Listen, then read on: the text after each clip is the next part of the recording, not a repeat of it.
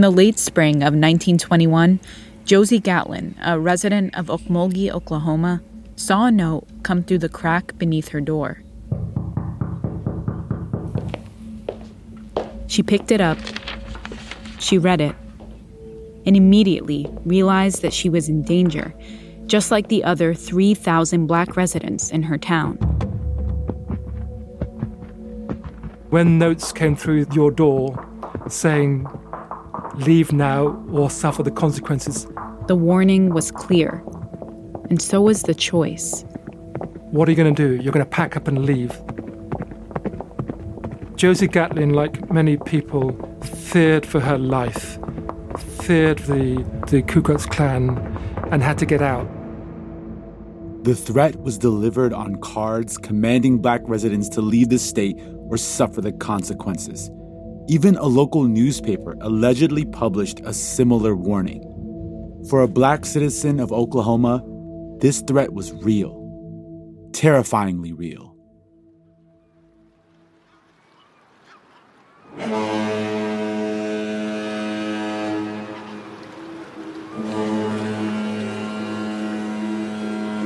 Help us to help you help yourself and the Negro race in general. Do your full share in helping to provide a direct line of steamships owned, controlled, and manned by Negroes to reach the Negro peoples of the world.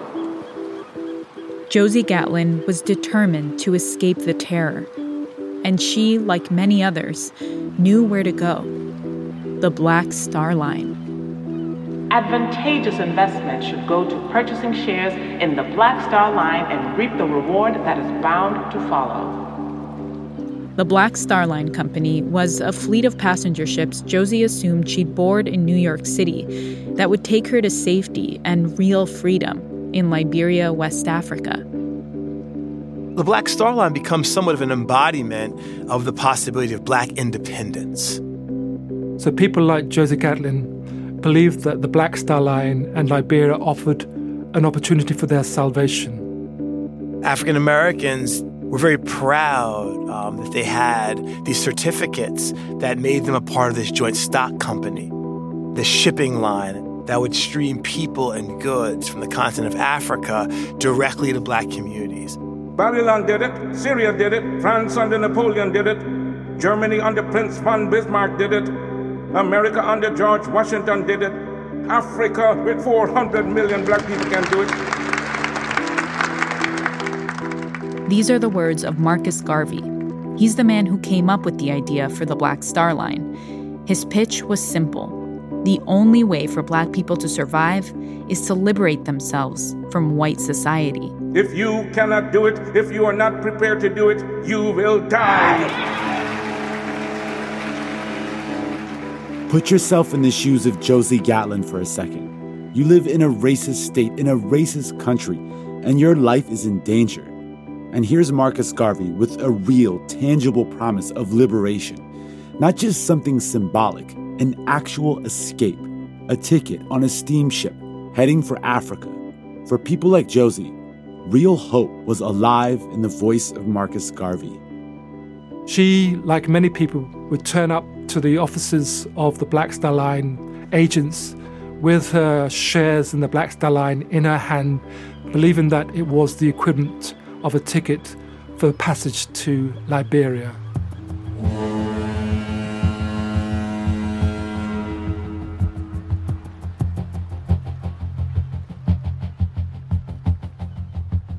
I'm Ramtin Arablouei. I'm Rund Abdelfatah, and you're listening to Throughline from NPR. On this episode, the visions of Marcus Garvey.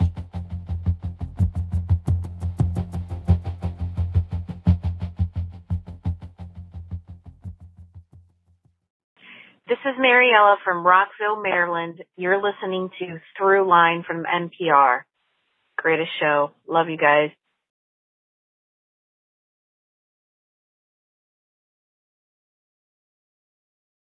Part 1 Let's Get Free. Every time you see another nation on the African continent become independent, you know that Marcus Garvey is alive. All the freedom movements that are taking place here in America are initiated by the work and teachings of Marcus Garvey. Malcolm X. Against the canvas of the night appears a curious celestial Black phenomenon. unite and let's all get down. We got to have what? We got to have What that is, it? love. what is the black star? This is the song Astronomy Eighth Light by Black Star, a rap group composed of the legendary MCs Mos Def and Talib Kweli. Black like my baby girl stare. Black like the veil that the Muslimina wear. Black like the planet that they fear. Why they scared? Black like the slave ship gully that brought us here. Like The title and the concept of the album were a tribute to the Black Star Line. It came out in 1998, over 80 years after Josie Gatlin showed up to board that steamship. The song was just one piece of a larger cultural celebration of blackness that reemerged again in the 1990s. Think about the clothing line Cross Colors, or Spike Lee's movies, or Sister Souljah. It was the continuation of a notion of unity across and between Africa and its diaspora, an idea called Pan Africanism.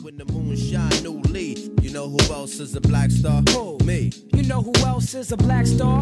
Me. You know who else is a black star? Me. you know the Black Star Line uh, is going to be you know is going to end up being even as a metaphor for musicians later as this idea of a of a global Pan Africanism. This is Ousmane Power-Greene. He's a professor of history at Clark University. That's what it comes back to because it's concrete. It situates Pan Africanism into objects, a ship that you could actually see pull into the harbor. This idea is the legacy of Marcus Garvey.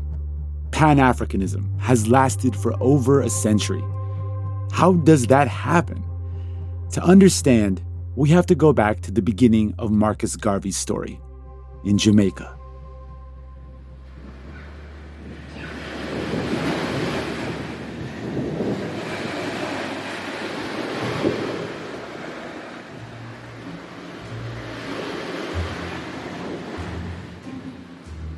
Marcus Mosiah Garvey Jr. was born in St. Ann's Bay, Jamaica in 1887.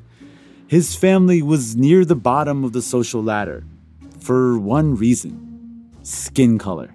Jamaica is a pigmentocracy. The darker skin you had, the worse things were for you. This is Colin Grant. I'm the author of Negro with a Hat The Rise and Fall of Marcus Garvey. Colin is also the son of Jamaican immigrants to the UK. Marcus Garvey was a very black man, and so during his youth, he would have been at the footstool of society.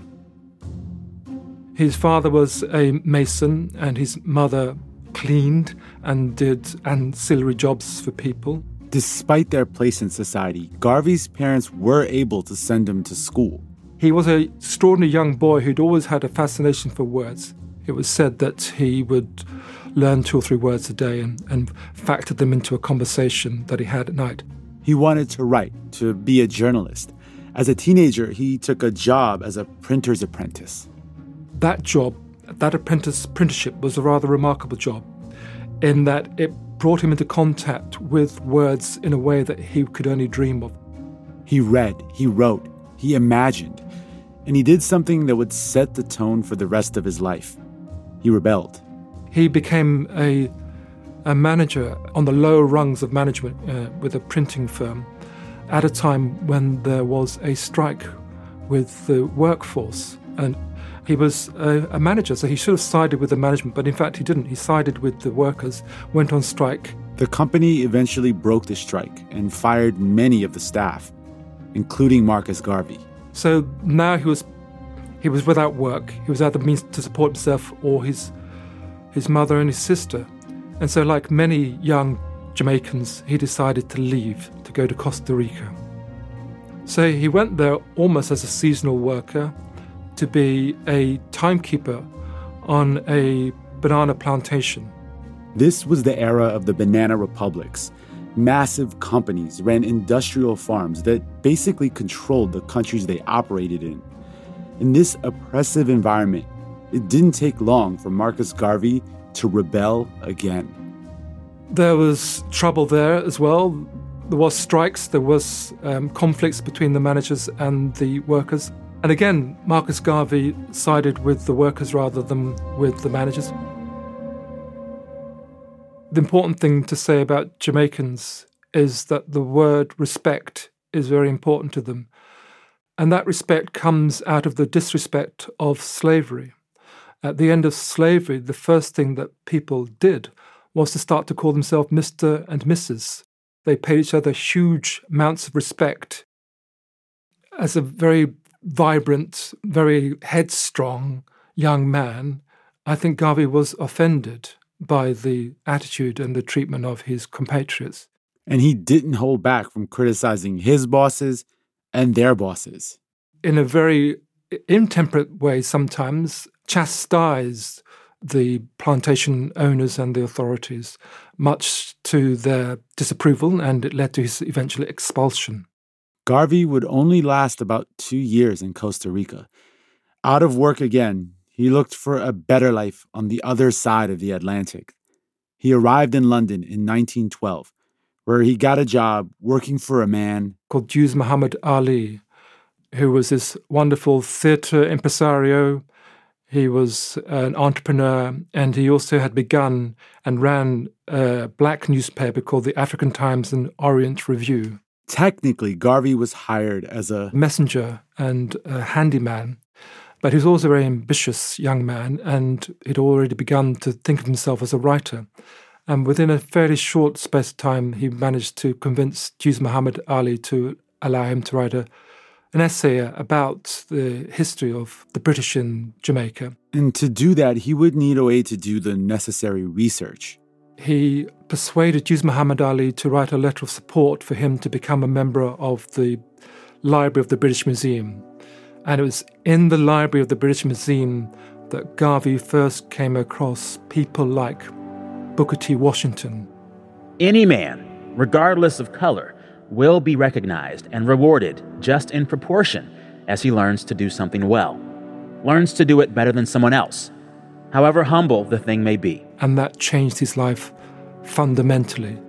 As I have said, I believe that my race will succeed in proportion as it learns to do a common thing in an uncommon manner, learns to do a thing so thoroughly that no one can improve upon what it has done, learns to make its services of indispensable value. The big idea that Booker T. Washington gave Marcus Garvey was one of black self sufficiency the idea that you should not rely upon anybody other than yourself to advance your own life. The idea that the white man could not be trusted to provide any kind of help for the black man was something that Garvey breathed in. Stay and build for yourself and try to find like minded people to build something that will sustain you through life.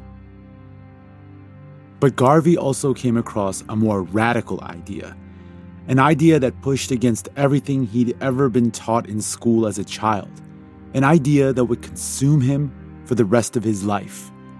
So there were people in Jamaica who were embarrassed by the notion of Africa. Africa was only a place you thought of when the collection plate came round on Sunday for the poor, starving Africans. It was not a place you wanted to be associated with. Garvey read the works of black scholars who raged against this shame. They pointed to the cultural and scientific achievements of African civilizations. They insisted that salvation could only be found in the continent that so many black people were taught to hate. So, in a way, this was a new idea for him the idea of Africa being a place that could be something of a salvation for black people. And those ideas began to blossom very strongly in London between 1912 and 14. A fire was growing in Garvey. He was filled with new discoveries. He became energized by all the knowledge he'd gained combing through the books in London's best libraries. In 1914, he returned to Jamaica. He had a plan to put his voice to use. He very quickly founded a fraternal organization called the Universal Negro Improvement Association. And that was an association that was largely built around the idea of debate. There were debating societies to which Garvey belonged in Jamaica. And Garvey was born in St. Ann's Bay, is born in the countryside. He was born with a country accent and he came to the capital, Kingston. And as is the case in many countries around the world, the chances for you to improve yourself are wedded to how you sound. So Garvey did not want to sound like a country bumpkin, he wanted to sound like a metropolitan aesthete. He took elocution lessons and he entered elocution competitions, which were widely attended in Jamaica um, at the beginning of the 20th century. It became very, very good. So Garvey understood pretty quickly uh, the importance of oratory. Understood that ordinary uh, uh, black people in the United States and all parts of the world wanted vision. But just as he did before, he grew restless and went looking for opportunity. This time, he made his move to the historic center of Black American culture, Harlem, New York City. He came to Harlem in 1916, and it was rather fortuitous that he came at a time when there was this burgeoning of the street orators, the ebony sages, as they called them. And these orators would gather at Speaker's Corner, 135th Street and Lenox Avenue. It's time for the Dick, Jane, and And the black the only thing black in the book and take control of And they would come with their ladders and their, their boxes and they would stand and they would deliver their sermons. And Garvey was rather intrigued and drawn automatically towards them. Just like anyone else. But where are our clothing stores? We can get milk from cows like anyone else. But where are our grocery stores? We need to control our dollar. And at that time, it has been said that of the population of Harlem, around about that time, 1916, one fifth of the people in Harlem were from the Caribbean. And so, in a way, Garvey had a ready made audience. The people who already were drawn to his sound, to the, the Caribbean lilt of his standard Caribbean voice. We are men, human beings, capable of the same acts as any other race, possessing the same circumstances, the same intelligence as any other race. People were just amazed by the great silver tongued orator in their midst. I mean, Garvey had a voice like thunder. Now Africa's been sleeping, not dead, only sleeping. Today Africa's walking about not only on our feet, but on our brains. Without amplification, Garvey could be heard 10 blocks away from 135th Street to 125th Street. You can enslave for 300 years the bodies of men. You can shackle the hands of men. You can shackle the feet of men. You can imprison the bodies of men. But you cannot shackle or imprison the minds of men. Um, but it wasn't just the power of his voice, it was what he was saying that really drew people in. Because he was speaking their thoughts. He really embodies this sort of spirit, you know, of sort of a, a proud black man. And so that's sort of his trajectory, his emergence uh, on the international stage and arriving in New York, you know, in the late teens, that has a very a strong tradition of African American intellectuals and leaders, right? And then pretty pretty quickly eclipse actually um, with his movement, you know, that includes thinking about working uh, class black people and, and and thinking specifically about charisma, right? Being charismatic uh, and being bombastic and over the top. He was a great romancer and dreamer, and he articulated in a way that people thought they were hearing themselves. Within a few months, he became the person that anybody with any kind of feeling about wanting to tap into to the zeitgeist, that person had to hear Marcus Garvey.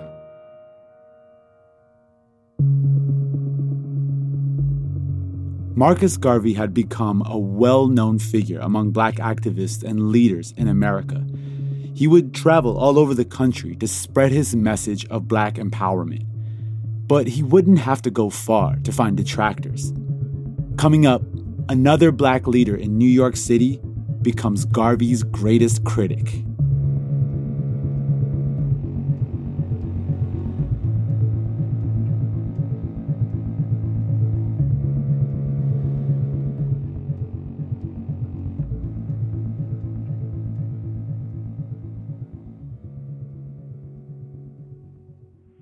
Hi, my name is Jeff Anderson. I'm a professional long haul truck driver, and you're listening to Throughline on NPR. I love listening to Throughline every week while driving the roads of America. This message comes from NPR sponsor Yogi Tea. Support your body and mind no matter the season with Yogi Elderberry Lemon Balm Immune Plus Stress Tea. Adaptogenic herb ashwagandha and antioxidant black elderberry combine with soothing lemon balm in this citrusy blend to help support immune function and stress response. Support your well being with Yogi Tea.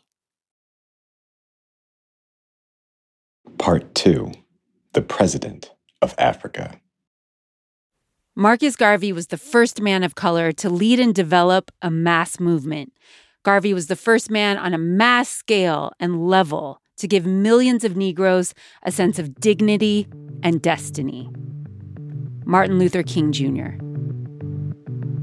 Marcus Garvey arrived in Harlem with a bang. There he was, this broad shouldered black man who would wear regal military style dress. He was proud and full of bravado, and his message was equally fierce. Black people should be brash about their pride for their culture, their skin color, their history and that the only path to liberation was for all African people of the world to unite. Fellow citizens of Africa, I greet you in the name of the Universal Negro Improvement Association and African Communities League of the World. You may ask, what organization is that?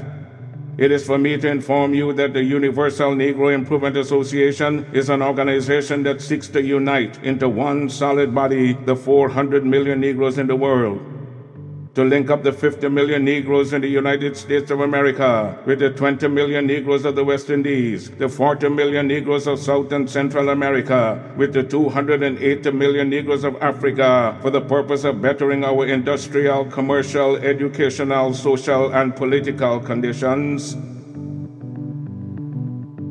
Now, remember, this is the mid 1910s. Think about what the world looked like at that time.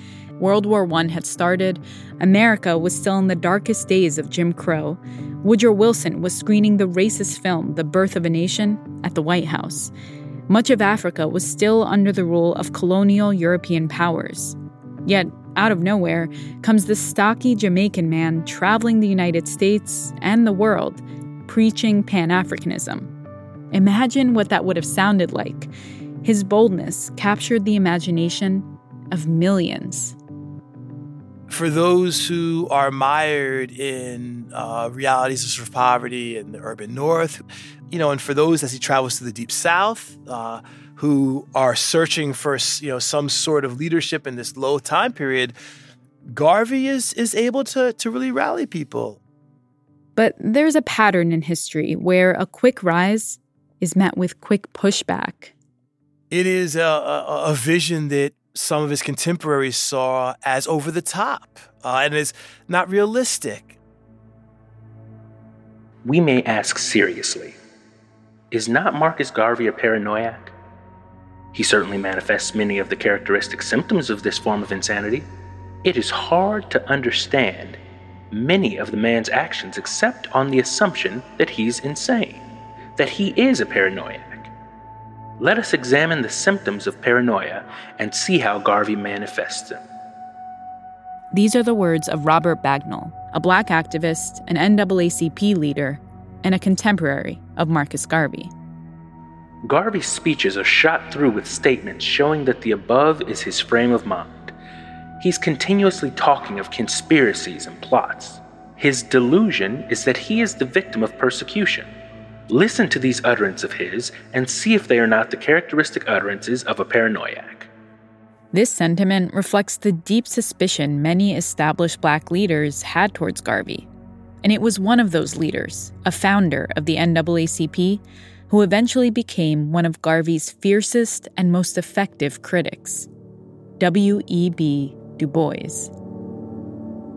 The NAACP had started at the beginning of the 20th century and presided over by W.E.B. Du Bois, who also was the editor of Crisis magazine. Du Bois, whose voice you'll hear in a moment, was the first black man to receive a doctorate from Harvard. He was a linguist, a sociologist, a historian, a writer, an editor, and a man of profound vision.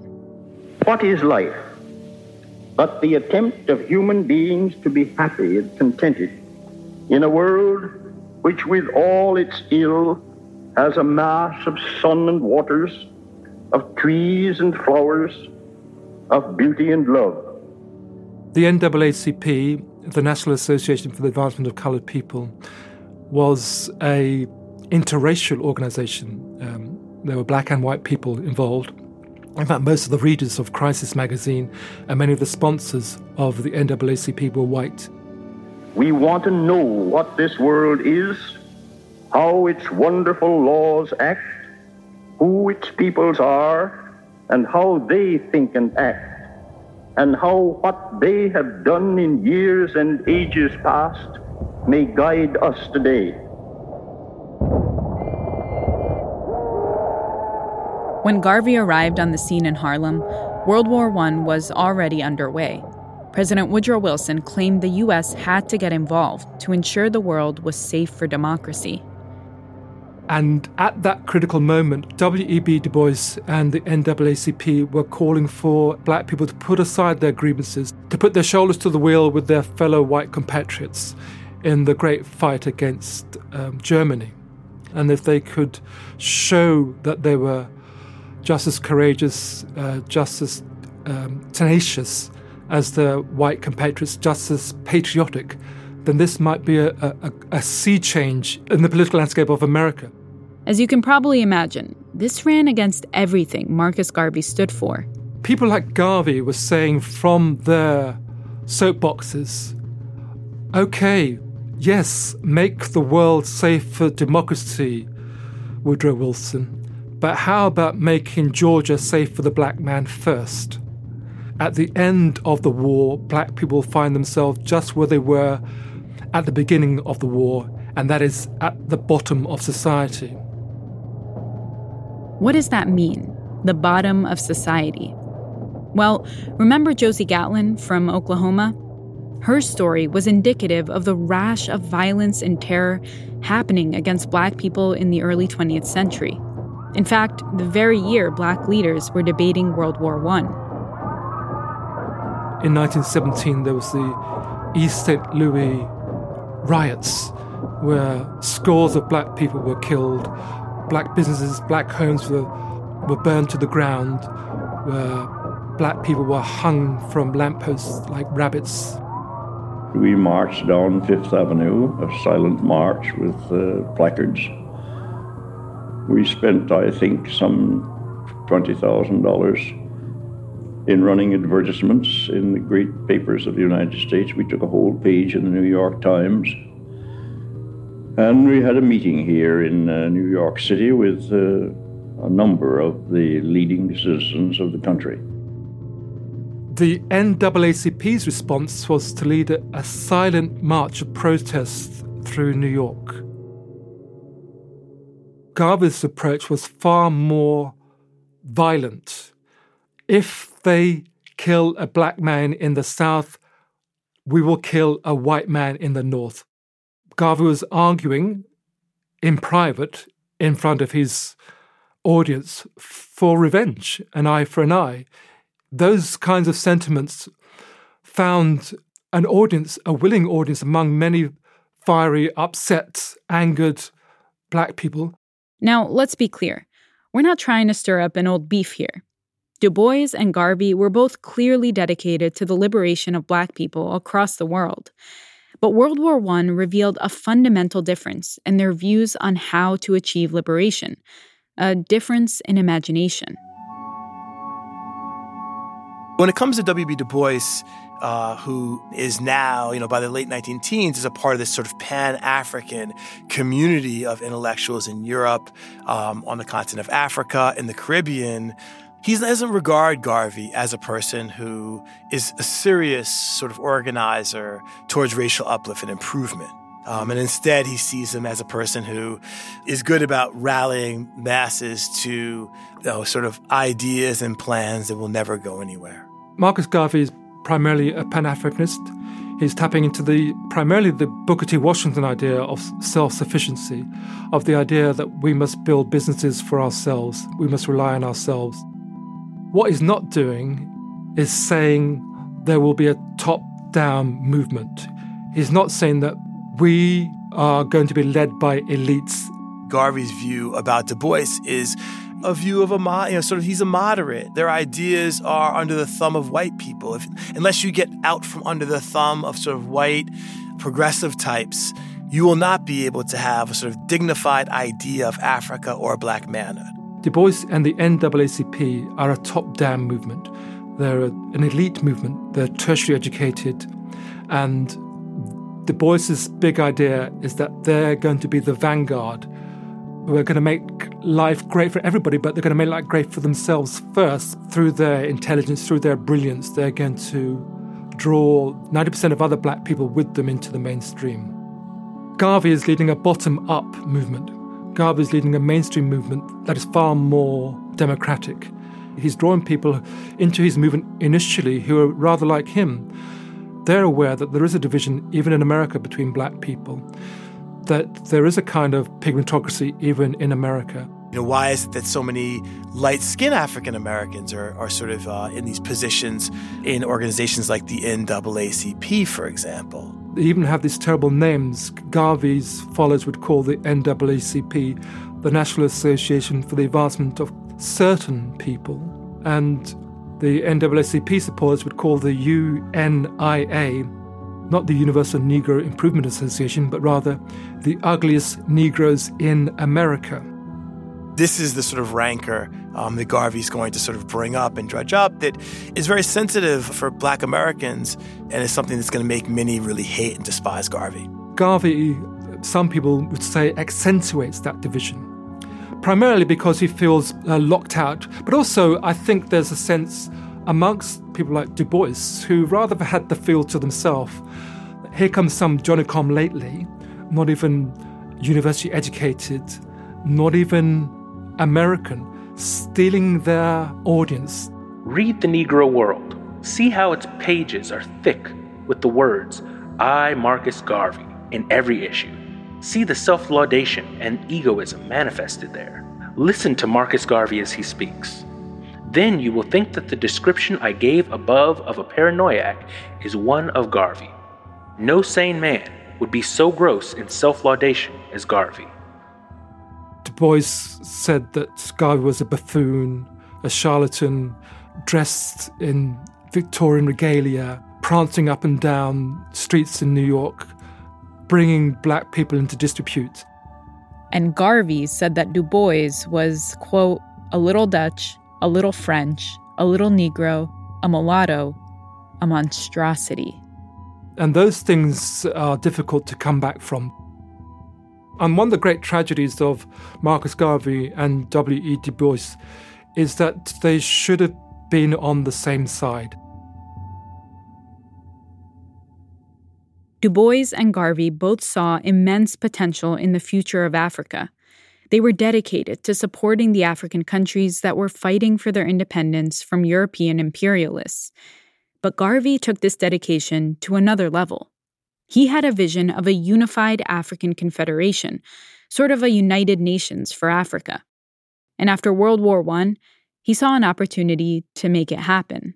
Garvey thought that this is a moment where there could be a huge change in the political structure of the world, that Africa should be for the Africans, those at home and those abroad.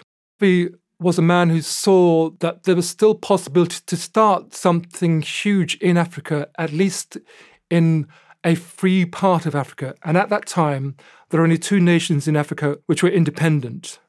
One was Ethiopia, and the other was Liberia. Liberia started as a settlement in West Africa that was designed by a group of white American leaders in the early 1800s. They thought black Americans would be better off living in Africa. As you can imagine, it was very controversial. Many black leaders, like Frederick Douglass, rejected it. Still, thousands opted to go, settling a new country. It was more or less a disaster. The people already living in Liberia were not okay with black Americans just starting a state there. And by the early 20th century, the American dream of Liberia had largely been abandoned. Garvey saw the end of World War I as an opportunity to recast the idea. But this time, instead of a white led experiment of repatriation, this would be a black led symbol of empowerment and self determination. Garvey knew that the Liberians needed money. Garvey knew that there was land in Liberia. I mean, Liberia had only started in the beginning of the 19th century, uh, colonized by African Americans. And so it was still a rather young state, needing money, but also needing people if it was going to grow. And Garvey was primarily a great promoter. Garvey knew how to agitate and to get people excited about projects whether it be a project to start a shipping line like the Black Star Line, or a project to find their own place in the sun, for black people to start a new African empire. And that empire he saw quite clearly and actually quite possibly could be started in Liberia. One of the things that Garvey recognized was that in places like Jamaica, Africa might be a place that was despised. But in Harlem, in America, there was a great romance about the idea of Africa. There had been this great breach, obviously, with slavery, but there was a sense that there was always a possibility for a black Moses to lead black people to a promised land in Africa. By the end of the 1910s, he was ready to back up his ideas with action. He began to make serious moves towards Pan Africanist liberation. In 1920, Garvey organized the International Conference for the Negro Peoples of the World. And at this conference, which is going to be uh, held in Madison Square Garden, he would invite all the representatives of Africans, both in Africa and in the diaspora, to send delegates to begin to write in a kind of Bill of Rights for Africa and for Africans. And it was a very exciting moment. 25,000 of his followers from Harlem marched, some in full uniform, to Madison Square Garden, where there would be this great racial sacrament, where there would be the coronation of an African president. Imagine what this would have looked like to someone walking down the street.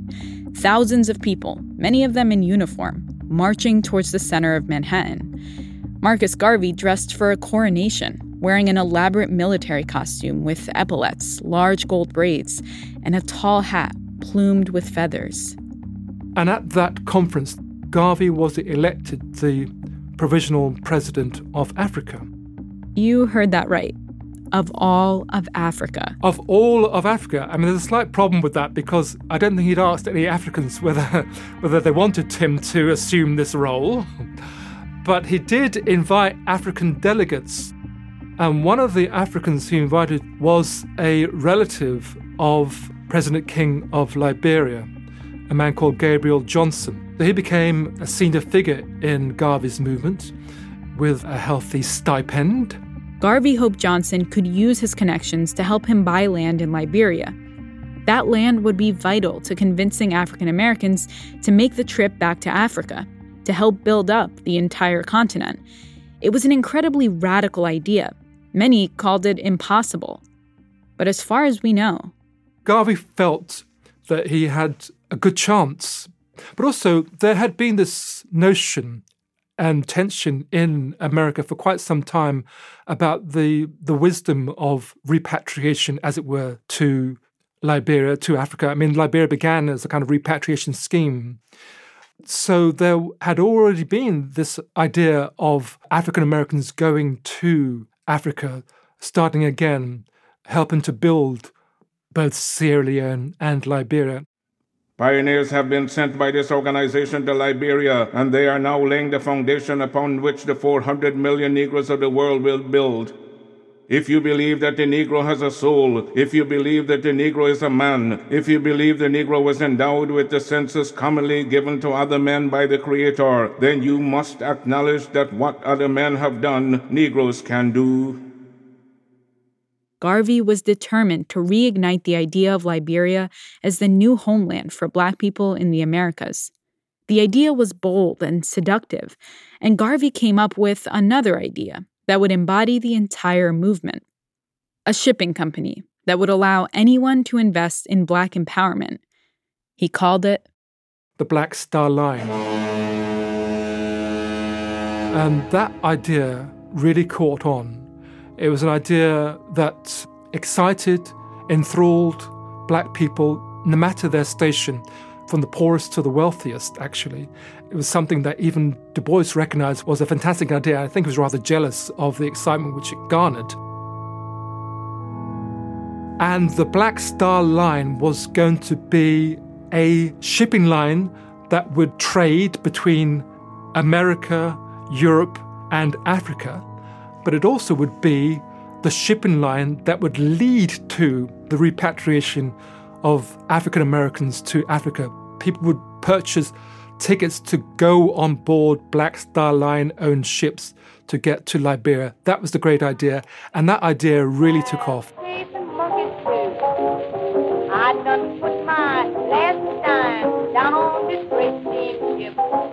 Any black person could muster the $5 to buy a share in the Black Star Line could become a shareholder. And pretty soon, thousands of them did.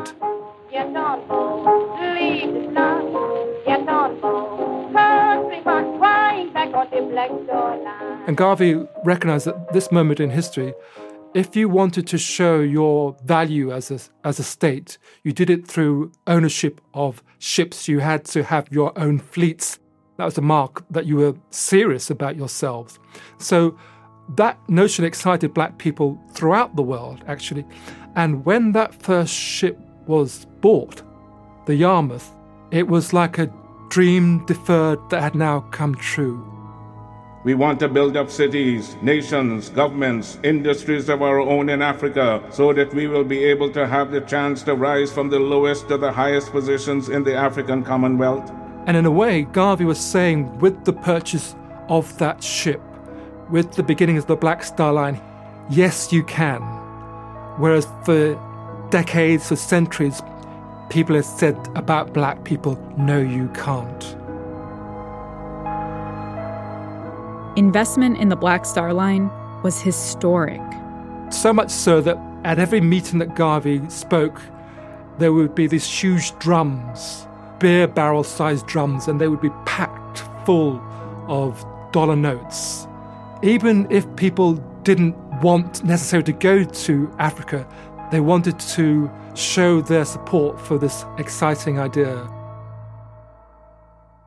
One of the people I interviewed for my book, Mariam Samad, her father was a member of Garvey's movement, and he was, in fact, one of Garvey's bodyguards.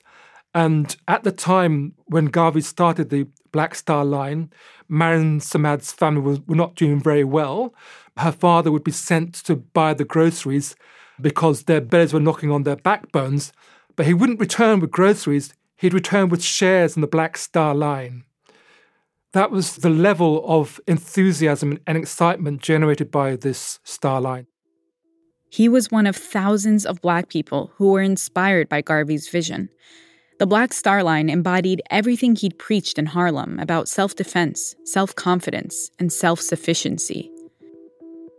These were poor people, and they bought into the idea, they bought into the romance and the dream of it. And it made them feel important. It made them feel part of something larger than themselves.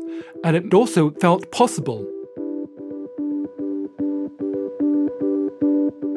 The thing with such epic, radical dreams is that sometimes they're so big they collapse in on themselves. Garvey's vision gave hope to millions. But with historical hindsight, it appears it was a false hope. Remember Josie Gatlin from Oklahoma? She sadly, like many people, uh, suffered for that because that was not going to come to pass. The historical record of Josie Gatlin's life stops the day she arrived in New York City with her shares of the Black Star Line Company in hand. We don't know where she went or how her life panned out. We only know that she never got on the Black Star Line. No one did.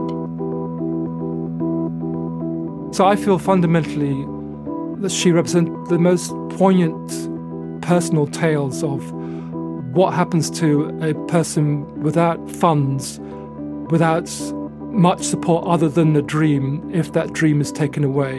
And so Garvey's failure is one that impacts terribly on people like Josie Gatlin. But his failure was not willful. His failure was the result of the myriad forces reined against him, which were never going to stop until he was defeated. Months after Josie left Oklahoma, Tulsa, the beacon of black excellence and independence in the United States, would burn at the hands of a white mob. It remains one of the most deadly acts of racist terror in American history. Coming up, Marcus Garvey makes a new enemy the U.S. federal government.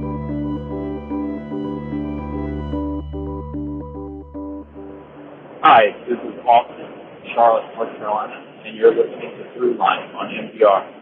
I just want to say, from all of us that have been working out here for the last year and a half, you've been inspiring us and keeping us going. So, from all of us, thank you, and keep up the great work.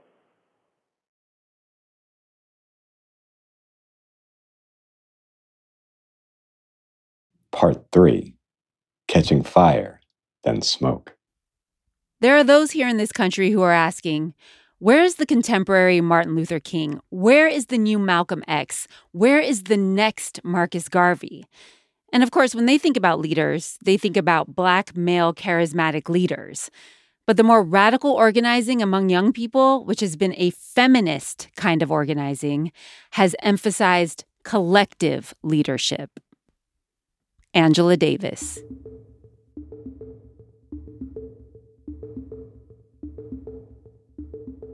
By the early 1920s, Garvey had a thriving organization, a shipping line, a potential settlement in Africa, along with a growing following.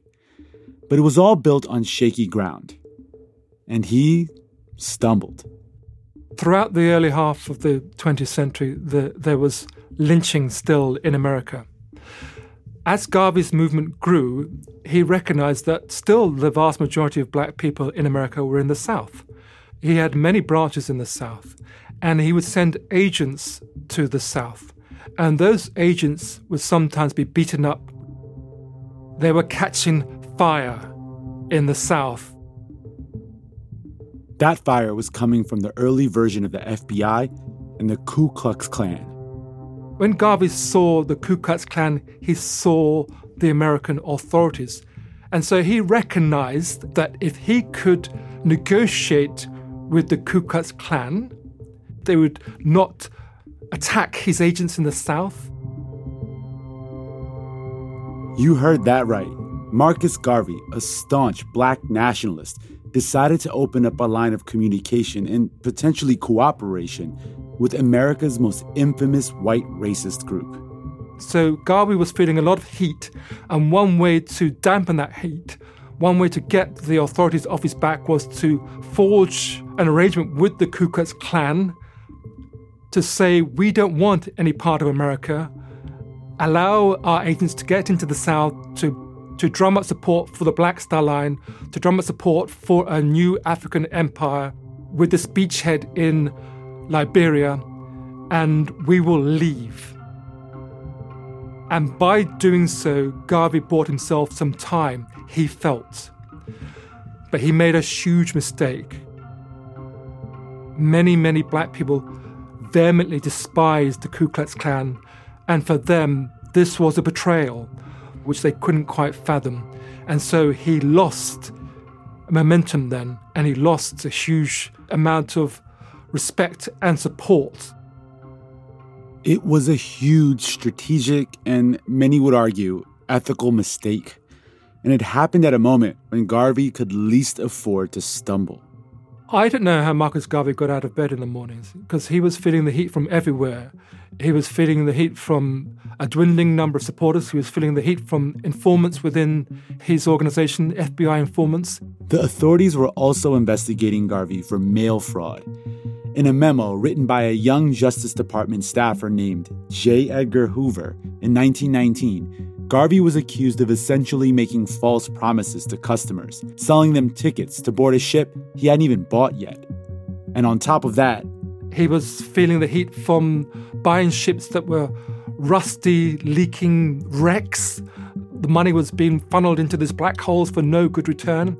And while all this pressure is mounting, W.E.B. Du Bois accused Garvey of essentially being a fraud, which led to even more problems. He was feeling the heat from the way that the authorities in Liberia were being turned against him by the whispering of W.E.B. Du Bois, but also by the corruption of the uh, Liberian authorities who were taking his money but not doing anything with it. So Garvey was about to implode. Finally, Garvey was arrested and formally charged with mail fraud. But then, at the trial, Garvey made his situation worse with another bad choice. Marcus Garvey sacked his lawyer and thought he could defend himself. It is often said about trials that the man who defends himself has a fool for a client. Marcus Garvey, this great orator, the man who could move thousands of people with his oration, who spoke to people as if they were hearing themselves. He brought to bear in that court the same kind of approach to oration, to communication that had served him so well for thousands of people. But now he's in a tiny court and he's bombastic, he's overbearing, he's annoying people, he's droning on and on. He's not allowing the judge to say two words. He's speaking over everybody. The trial is going on and on and on. And he doesn't recognize that all the people whom he feels will back him, his supporters, whom he's given great opportunities in places of importance in the Black Star Line, are also going to be the people who turn against him. So his allies turn into his enemies. And the trial ends with him being found guilty and sent to the Atlanta Penitentiary for two years.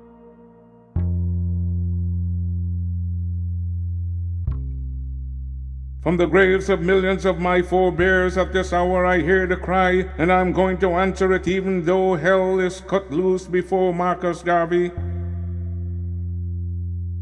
He pens the most remarkable letter to his followers from the silent graves of millions who went down to make me what I am, I shall make for their memory this fight shall leave a glaring page in the history of man. And the day when I forsake my people, may God Almighty say there shall be no more light for you. He's beaten but unbowed. And he's saying to his followers, who may have dwindled, but there's still thousands and thousands of followers out there who still believe that he's wrongly been persecuted. He's saying to them, Uh, look for me in the whirlwind of the storm.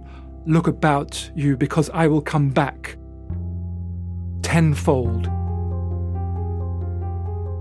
I intend, with your help and God's grace, to continue, because my work has only just begun. Future generations shall have in their hands the guide by which they shall know the sins of the 20th century. Hundreds of people wrote to the president saying Garvey is innocent. You must commute his sentence, let him go. Those thousands of people who'd, who'd lost money through Garvey in the Black Star Line, they wouldn't have done that if they did not believe that fundamentally Marcus Garvey was a sincere ambassador for black people. He suffered terribly in that jail, but eventually he was deported in 1927 a rather beaten and broken man, back to Jamaica.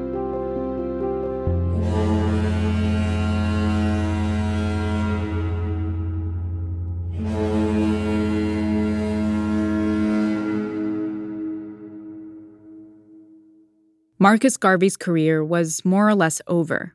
What he left behind was a promise, one of the most ambitious visions of emancipation, self worth, and self determination that Black Americans had ever seen.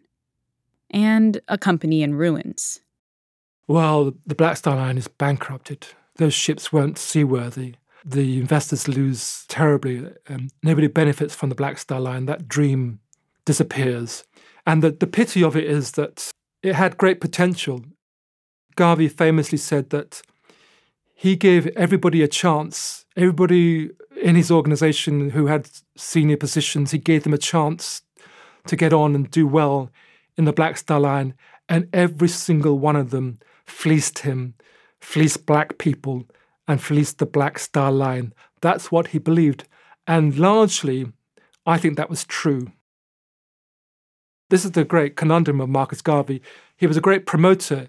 He managed to excite people, but he was a poor businessman. Fundamentally, he was a great starter, but not such a great finisher.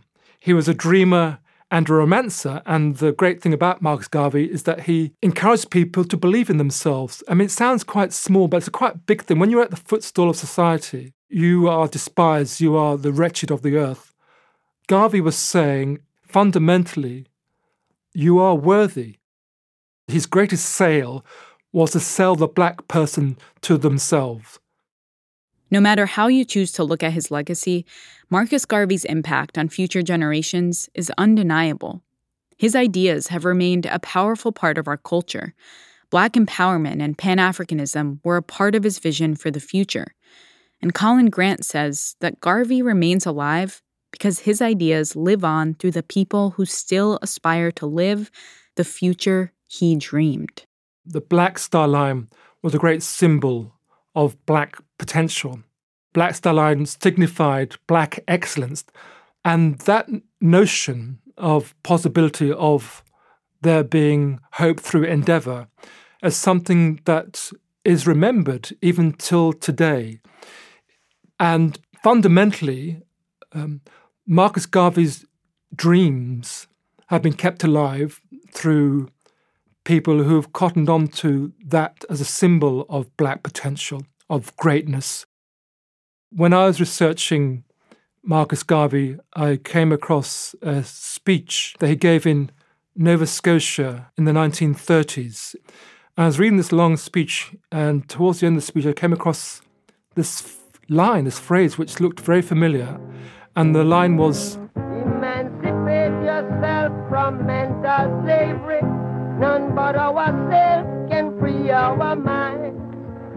We must emancipate ourselves from mental slavery because whilst others might free the body, none but ourselves can free the mind. How long shall they kill our prophets while we stand aside and look? If you just pause to think about that, those are the words of Bob Marley in the song Redemption Song. So, Bob Marley, many reggae stars, they read Marcus Garvey and they weaved the writings and ambitions and dreams of Marcus Garvey into their songs. So when you sway to Bob Marley and the Wailers, you're, you're really dancing to Marcus Garvey.